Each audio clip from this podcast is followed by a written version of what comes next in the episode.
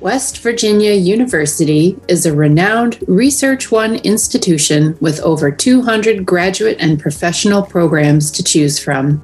Find more information about how you can explore your passion at graduateadmissions.wvu.edu.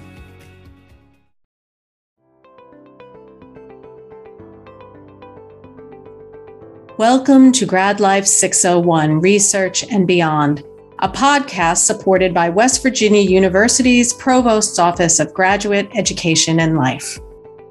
I'm your host, Dr. Nancy Caronia, a teaching associate professor with the Department of English at WVU. Today, I'll be speaking with Dr. Korina Layli Menking Hoggatt, a postdoc here at WVU with the Department of Forensic and Investigative Science. Korina earned her BS in chemistry from West Virginia State University in 2009. She worked as a clinical laboratory technician for cytology and microbiology labs until she came to WVU for graduate studies, where she has now earned both an MS and a PhD in forensic and investigative science. As a non traditional student, Korina embodies the spirit of curiosity, accountability, service, and appreciation that makes her a true mountaineer. Thanks for taking the time to speak with me today, Korina. It's my pleasure. I thought we'd dive right into our conversation and start from where you earned that BA in 2009. You waited to go to grad school. Could you speak to us about the advantage of waiting and starting grad school later on? Yes. So there were multiple reasons. I'll start with I was tired. I worked full time when I was going through my undergraduate degree, and I did not have enough time to study for the MCAT or the GRE at the time. So taking a little break in between there really helped to give me time to kind of recuperate and focus on my studies. I felt like if I tried to take the test immediately without going through some um, those like educational books to help guide you through your standardized testing, I wouldn't have had a score that reflected my actual aptitude. So I took a little extra time, um, just continued working for LabCorp at the time. And since it was a really steady job, you know, I wasn't demanded that I work overtime every day. Uh, I had plenty of time for myself and I could study. I could also, you know, get back my life a little, like start exercising again, cooking. Um, I met my husband around, well, my husband to be around the time too. Um, so that might have like slowed it down some, but at the same time, I felt like I really matured both in uh, the studying that I was doing for the continuing education and as a person. You know, I was working in the field at the time and getting good life experience. So it gave me time to understand what kind of worker I wanted to be and where I wanted to go in the future and also get my life back a little after, you know, the 5 years that I had my undergrad took me. Thank you, Korina. This, I think, is so important for graduate students, especially those who go right from undergraduate studies to graduate studies. They often don't realize or don't understand how to create a work life balance. So you're saying that you felt that, that that time between undergraduate and graduate school gave you time to understand what a work life or a life work balance might look like. Yes. And that is a very interesting point for you to make. Um, I see a lot of the students here, some are non traditional, well, fewer are non traditional like myself. Yeah. But the ones that are older and come back, I don't see them struggling as much with the increase of graduate school workload. They don't drop out. I've seen people going straight from their undergrad to a graduate degree not make it. And it's it's sad, but you have to remember your mental health. And it was very important that I figured that out too. I probably would have been burned out if I tried to push myself through. So I don't regret at all waiting. So let me ask you another question along those lines. You chose to stay in West Virginia and you attended West Virginia State University as an undergraduate, our mm-hmm. historically HBCU. Can you talk a little bit about that transition from a historically Black college to West Virginia University in the graduate program and why you chose to stay in West Virginia? Well, the transition was simple. I mean, it's the same system in both schools. So it was kind of like I already went to WVU.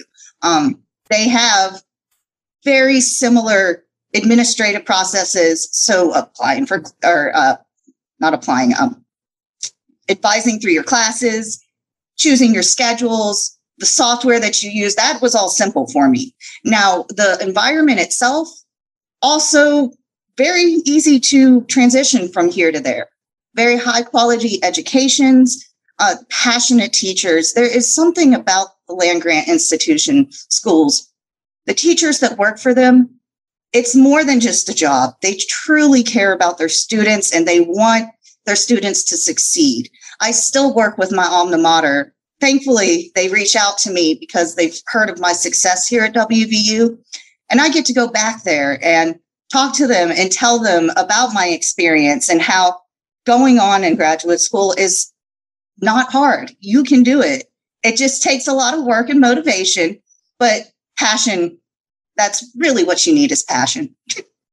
That's so nice to hear about that your professors across the board from West Virginia State University to WVU that you feel this connection and commitment from the faculty to help you succeed. So can you talk a little bit because part of your understanding of that might come from being an oldest sibling um, and that you understand what it means to sort of facilitate and lead herding cats or herding siblings. Or um, can you talk a little bit about how that um, has helped you to take leadership roles in your research um, be, before your postdoc, which you have now, but during your PhD program, especially? Honestly, as an oldest child, you don't even notice that you're the leader. I mean, you have people telling you that you're they look up to you and you're their role model, but you fall into these leadership positions without ever realizing it. And that was the same case as when I came to the research group that I have. It I, I just looked around. Well, I'm obviously older than most of the students I work with. So that kind of helped with them looking up to me and seeing me more as like an adult figure. But at the same time, you know, we're in this together. We do the work together. And as a sister and as a mentor, research work or a research assistant here, I work with them hand in hand. I'm not here to delegate everything and tell them what to do. As just like when I was teaching my brother and sister when they were younger, I'm doing the same with these students too. And also patience. You know, being the eldest, you learned patience and you learn patience that you have and you can take on to when you're under uh, when you're advising your undergraduate and graduate students too. So that's i think a big thing. I didn't realize i was a leader. It just kind of happened naturally. Do you think that that's the reason why west virginia state university asks you back again and again? That it's sort of an innate quality that you have within yes. yourself? and time and time again, I hear people tell me my passion just shows through in everything I talk about, the research that I do, the groups that I try to mentor. It, they can't deny it. There's passion. I love what I do, and I want other people to love what they do too. Can you talk a little bit about the research that you're doing now in your postdoc? Yes. So, fortunately, I didn't have to change gears completely. It's very tied to the foundational work that I did for my dissertation. So I studied gunshot residue um, as trace evidence. And here recently, we've started to like move into these modern ammunitions that are lead free or heavy metal free, which is very different from the ammunitions that we studied back when we first started studying gunshot residue. So now we have to kind of update the types of elements and compounds that we see. Can we introduce faster techniques? Um, can we introduce multiple techniques to get better confirmation? And so, what we developed in our research group was a screening method because the current method of analysis takes days and like almost weeks to report it because the interpretation is so difficult. So, we tried to come up, well, we successfully came up with a rapid screening method using two instruments uh, laser induced breakdown spectroscopy. It's short LIBS, uh, very new technique, hasn't really come into the commercial sector until recently. So now it's being looked at by the forensic community. And then a tried and true method called electrochemistry. And the reason we incorporate, incorporated that is we can look at more elements and compounds than what we're currently looking at now. And so we've helped to develop these screening methods to hopefully reduce the amount of evidence that they're submitting for confirmation so that we can free up the backlogs of the laboratories, but also do on site testing because all of these instruments could be made portable and some are available on the market already. So, and when it comes to gunshot residue, it, it is created during a firing event. And so this is a huge public safety risk. If we have somebody that's out there, a suspect that could be a danger to society or themselves, it, the faster we can find them and get them off the streets and get them the help that they need, the safer everyone will be. So that's kind of the thought process behind the big picture. Thank you, Korina. So my question to you is because I love police procedurals like Law and Order, I'm a little hooked. But I also know that they have unrealistic sort of procedurals, the way that they uh-huh. find things like that. So can you speak for our audience who may not understand like what fast is? Um, yes. idea behind these techniques that you're helping to create and get out in the world and how how does it how does it mirror what happens in a police procedural and what's the reality behind what has to be done? So I, I love this question. Um, mm-hmm. It's called the CSI effect. They oh, see okay. all these amazing techniques on TV and they're like, oh, why can't you just turn around and have results and tell me what that white powder is or what that uh, stain that is on the floor is? It, it's really, there is a gap. The, the speed that they do analysis is not what you see on TV. But I would say our technique is as close to that as possible. With the two techniques together, it takes five minutes to get results. And so this is really starting to bridge that what you all think we can do and what we actually can do. And it's a very important part of research. We do need to make it faster. For DNA analysis, it has come a long way too. It's expensive though. So the expense could only be put on counties or states with more resources. But it's possible, and we are getting there. Like I said, the current confirmatory technique for gunshot residue takes weeks, and that's, of course, not what we see on TV. But we can shorten that time using screening methods. You still do need to confirm your samples, though. Thanks, Korina. That's such insightful information. Let's take a break, a moment to hear from WVU's Provost's Office of Graduate Education and Life. The Office of Graduate Education and Life is calling all doctoral students who would like to challenge themselves in competing in the 2022 three minute thesis competition to submit their videos by February 18th. Cash prizes are awaiting. Welcome back to Grad Life 601 Research and Beyond.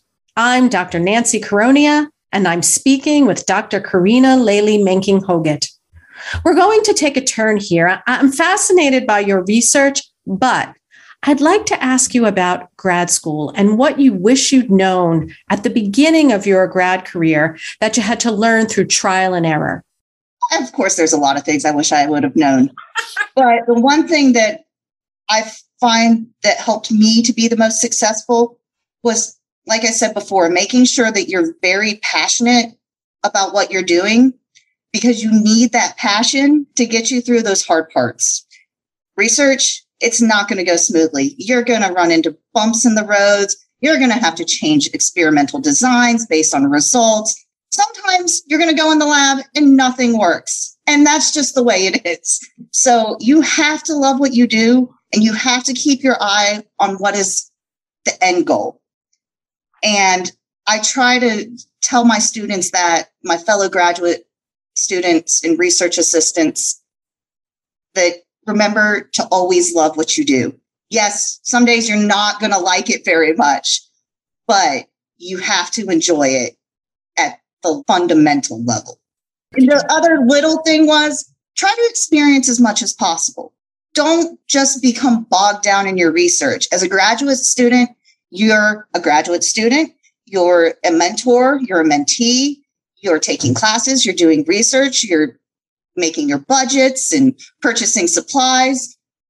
So experience as much as you can and make connections with your fellow researchers and students. Okay. Thanks, Korina. Could you could you speak a little bit about what your favorite part of graduate school was or is? Mm, you're in a post yeah. you're outside of graduate school, but it, you're still in the atmosphere of here. So in graduate school, I really like how you get to think outside the box and you get to have new and cutting edge ideas. And then you get to test those ideas and put them through your experimental rigors to see what works and what doesn't. But the sky's the limit. If you can come up with a good idea and a good way to test something, go for it. Find out if it works or if it doesn't. Thank you, Korina. Do you so what do you find the most fulfilling about the research that you're doing now? The research I'm doing now is absolutely exciting to me. I started this project almost five years ago and it was just my primary investigator's idea. Let's try something. And I took that idea and I, I put it through experimental designs, uh, made different types of methods for it, and really polished it up. But it was just a concept at that point. But now, years down the road, I'm working with crime laboratories who are interested in implementing this method. So seeing something from concept to application, I just couldn't say no to a postdoc to continue it. I wanted, I want to see this used in the field because that to me is the most fulfilling part of research is when your concept is useful. That is fabulous. So once so once you're finished with this postdoc and once you see this out in the field, where do you want to be after this? That is a tough question. I wish I could say I had a concrete step A, B, C. This is where I'm going to be. Um, but forensic PhD students, there's not many of us out there. Usually they're forensic chemistry or forensic biology or just chemistry and biology. Somebody trained the way I am is is very new. Uh, maybe few dozen. I don't know the exact number. There's only two schools that have PhD programs in forensics. So I know big picture, I want to be doing something that is assisting with the quality of forensic science in the country, whether that's as a teaching position, working with students who will then go into the field and providing them high quality education, or if it's working in research or policy and procedure to make sure that the forensic science research and the standards we're using are the quality that we need to present our results in court. So there's not an exact answer. I just know I do want to help continue improving forensic science. That's amazing. Thanks, Korina. And that makes total sense to me. Do you think that you want to stay in West Virginia? I know that you love West Virginia. So can you talk a little bit about if you think that that yeah. is going to keep you here or if it's going to take you somewhere else? The job market cannot really support me. The there's one crime laboratory in West Virginia, and they don't do a, a ton of hiring. I am very happy to say they hire a lot of our master students too. Recently, have been hired by them. Um, but my place as a PhD student, or uh, I'm sorry, with a PhD, there's I'm not the right niche for this crime lab. Maybe in the future, if they expand, I could come back. And then my only other teaching option is here at WVU in the same department I'm working for. Now, there is a possibility they could, you know, find something, reach out to me in the future if they have a position for me. But it's just very hard to employ someone with my very specific expertise um, so yeah, but I would like to. I really, I, I'm trying. I'm keeping an eye out for jobs that might fit what I want to do. But the only other place you can teach forensics is down at Marshall University, and they do not have my specialty. They are strictly DNA specialties. So I, I'm not as trained in that area. No, that make that and that makes sense. And what you're saying about it's a new program. And right. so right now, what's exciting about that, Korina, is that maybe doors are opening. Exactly. And, and we don't even know what the doors are. And you're doing all this cutting edge research, which is so fabulous. And yeah, I'm only the fifth person to graduate from the PhD program here. Oh, I didn't realize that. Yeah. Has the program been everything that you wanted it to be? Oh, yes, it has. It's been wonderful. I love the faculty. They're all as passionate as the faculty was at uh, West Virginia State University. So knowledgeable. And the sky's the limit here. You have discipline or you have teachers in disciplines from all over forensics. So trace evidence, toxicology, drugs, arson and explosives, firearms, footwear impressions. Like you, you can do any research you want here because somebody has that skill. That is so exciting. Can I ask you a question about applying to graduate school? What yeah. pointers would you give graduate students as they, you know, potential graduate students as they're applying for programs to make sure that they're optimizing their opportunities and making choices that serve them? It seems to me like you were very careful. You switched from chemistry into forensic science. So I think um, potential grad students would love to hear about that journey and how you made those decisions. Yeah, I did not have a forensics program at state. So I searched, what do you do if you don't have a forensics program? Because I always planned on going back to school, no matter the break or not. I knew I would return.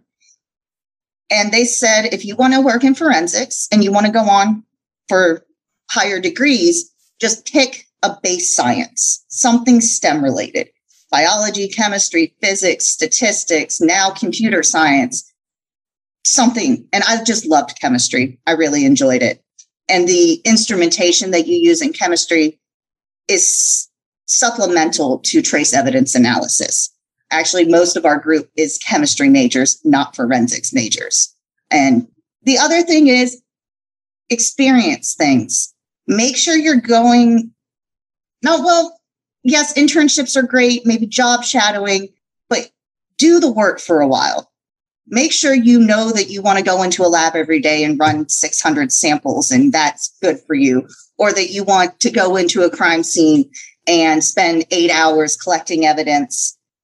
Because that you're you're taking a chance if you don't really know if you can handle how hard the work is. And I just want to use an example. I had a student, we they all have to do internships between their junior and senior year for the forensic undergrad. And she got a crime scene examiner internship, saw her first dead body and said, I'm not doing this. I refuse. I'm I can't, I'm not cut out for it. And she didn't like lab work either. She was a, a examiner track. So that's like your uh, crime scene examiners. But she only had two semesters left. So she was like, What do I do? I was like, Well, you have a lot of forensics knowledge that can help a lot of people. And so she finished the degree out because she didn't have to see any more dead bodies after that. She was fine. And she now is a consultant for a law firm for forensics. So she helps them understand the science because she still had all of the science background. So make sure you're not just taking classes, that you know the work that you're getting into. And I would say that for any degree.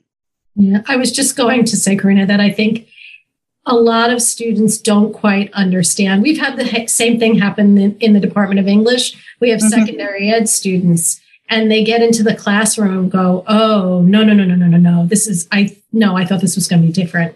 And it's better for them to find out early on than to find themselves in a job where they're unhappy. I think yeah. I think you're right on the money. Yeah. So so I want to ask you one more question. What do you do for fun? What do I do for fun? Yes. What are well, some of your favorite things in West Virginia to do? Oh, enjoy the nature here. It is beautiful. I try to go and rent a boat at least once a summer with a few of my friends to just spend the day outside on the lake. Cooper's Rock. Uh, I would always go hiking down in Charleston. We had a lot of great uh, national forests and state forests.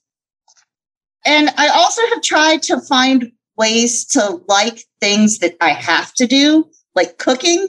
So you have to eat, and it's very important you cook and learn how to cook. So I tried new recipes. I asked my husband, what would you like me to try? And I've really come to enjoy cooking because it's kind of like chemistry that you can eat when you're done. And you can have really cool tools um, to try new recipes, try fancy new dishes. So I have like an Instapot, a cast iron, a lot of pans, um, lots of delicious things that I've made over the years, which also I make a lot, bring here, and everybody loves you more if you feed them. and then little things like I love to read. I like puzzles, uh, spending time with my cats, just watching TV, just letting your mind relax after a day full of research and headaches. And yeah, family, friends, a little alone time's important too. So I have to ask you when you said television, do you watch police procedurals or do they make you crazy? I used to, and now they just make me crazy. they really do. I'm like, well, it, it's actually started even before I, I began forensics when I was working in um, clinical laboratories.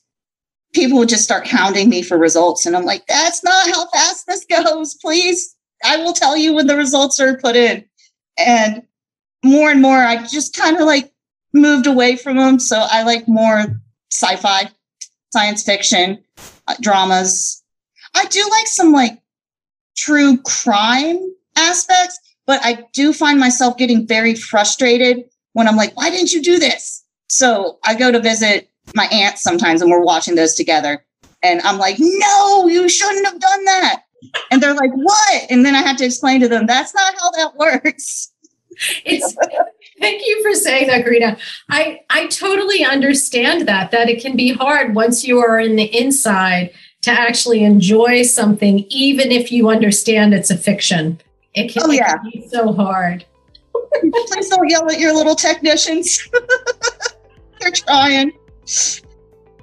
Thank you for a great conversation, Korina. I appreciate you taking time from your busy schedule to chat with me today about all the good work you're doing and all the tips for our present grad students and grad students to be. And thank you to Grad Life 601's podcast audience. I hope you enjoyed this episode. Join in next time to Grad Life 601 Research and Beyond when I'll be speaking with Hannah Clip, a PhD candidate in the West Virginia Cooperative Fish and Wildlife Research Unit, Division of Forestry and Natural Resources at WVU. She's an avid birder as well, and I can't wait to chat. Until next time.